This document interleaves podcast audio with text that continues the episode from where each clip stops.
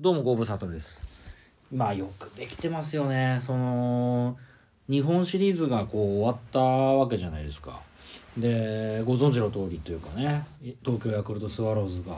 まあ20年ぶりの優勝を決めましてねリーグうん？20年ぶりだよね。でリーグ優勝が6年ぶりか。っていう状態でものすごいいいゲームでしたね。でまあ結局この放送配信ずっとやってなかったのはまあ野球とアメフトしか見てなかったので他に喋ること本当になかったんですよ。でちょっとそのまあ何人かにはもう言っちゃうんですけどあの洗面所に時計が置いてあってでその時計の電池が切れたんですよ。でそれ豆電池っていうそのあの飲み薬の玉みたいなちっちゃい電池を使ってるんですけどその電池を買え買い替えなきゃいけなかったんですけどその電池すら買えないぐらいもう他のこと何にもできなかったですからね。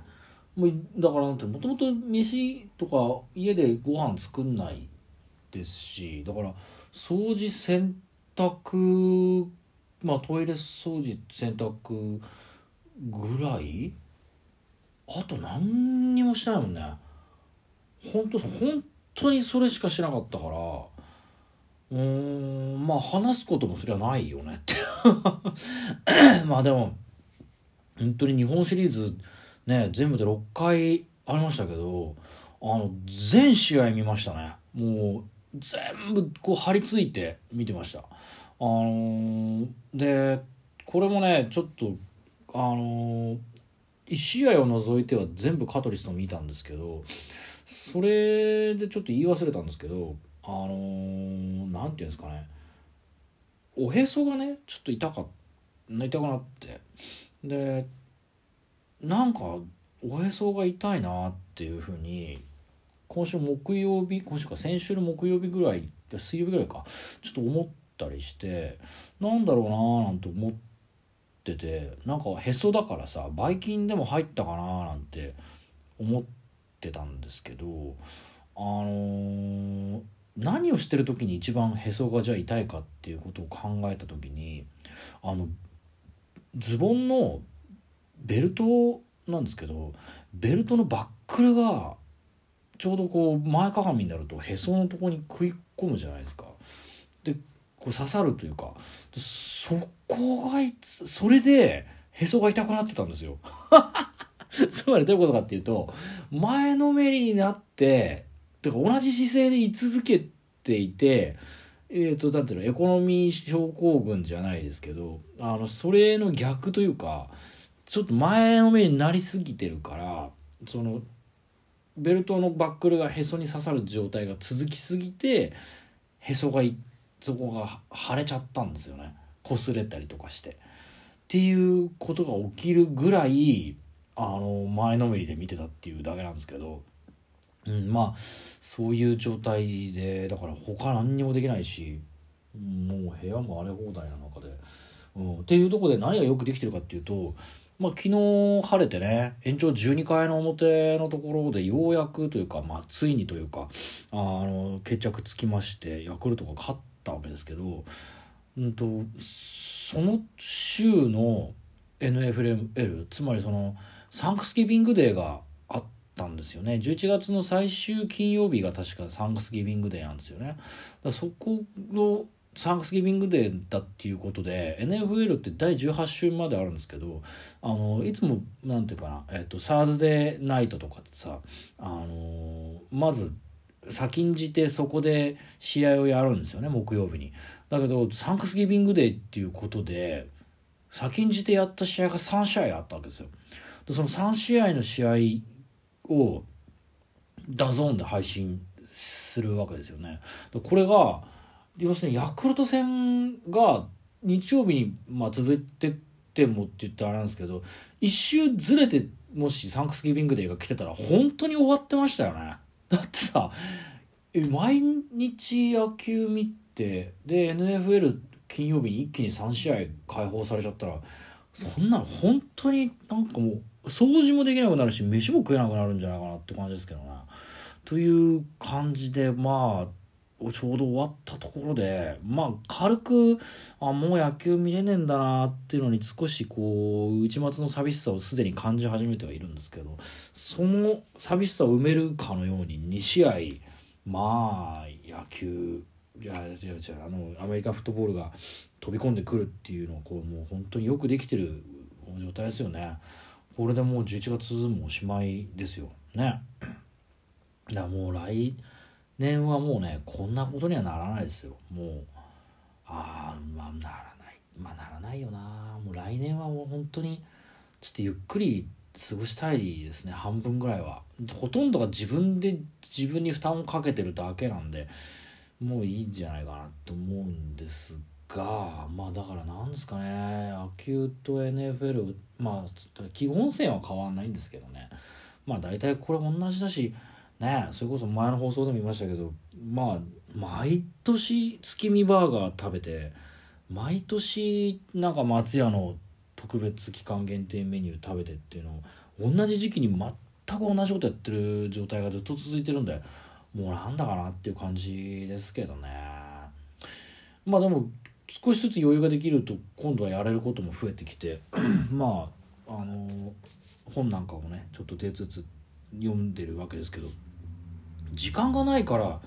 なんていうかこう読む本のスピードも上げなきゃいけないって無意識的に思ってるのか。なんか昔より本読むのが早くなった気がしますね。まあ別に読みやすい本ばっかり読んでるからなのかもしれないですけどまあなんかささっと読んでも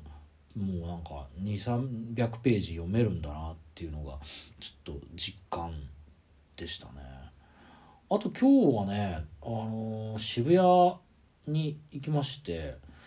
うんなんかすごいよね。その映画渋谷でまた見てたんですけど渋谷でしかやってないんですよね。あのシネマベーラっていう単館のちっちゃい映画館があるんですけどこの映画館ではあのいわゆるこうブロックバスターって言ったらあれですけどあの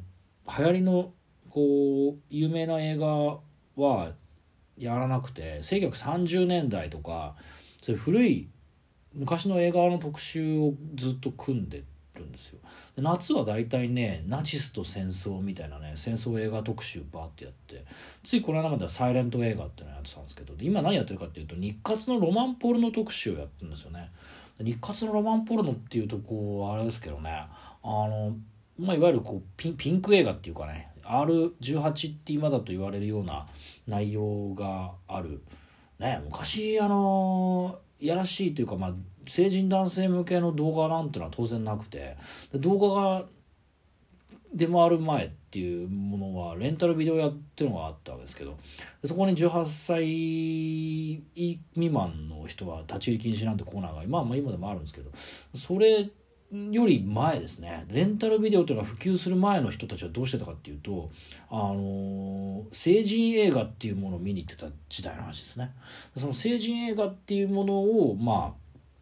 日活ですね。が昔取り持ってやってて。でその日活ロマンポルノっていうのが1960年代後半から70年代中盤の10年間ぐらいで作った、えー、映画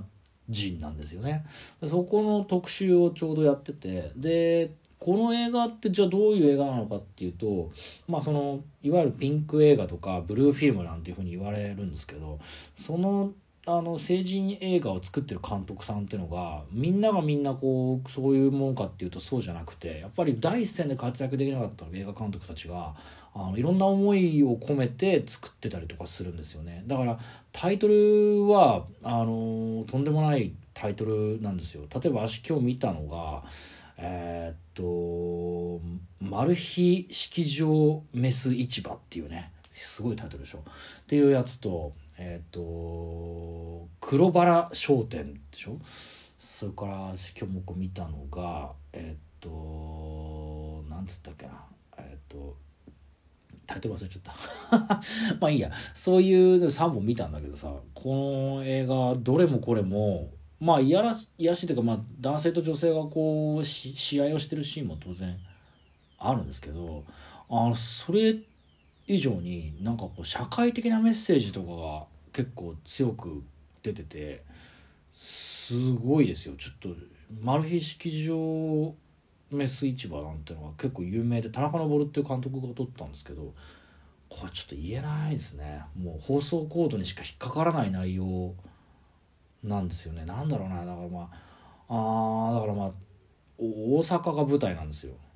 で大阪のどの辺りが舞台かっていうと、天王寺より南辺りのところっつってわかるかな？まあいいや。っていうあたりが舞台でで売春してるんですよねそこで。その女の人が主人公で。で、えーその女の人がまあいろいろ大変だっていう話なんですけどまあ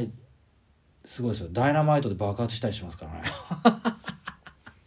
だからそういう映画がこうやっぱ社会批判っていうかアナーキーというかねそういう映画なんでかなり挑戦的な内容になってて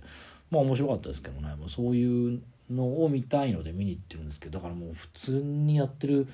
あなんですかねあの東宝シネマズでやってる映画もたまに見たまにとか見に行くんですけどどうもねやっぱりこうもうだんだん面白くなくなってくるっていうのがあれなんですけどだからそういう意味でねもうちょっと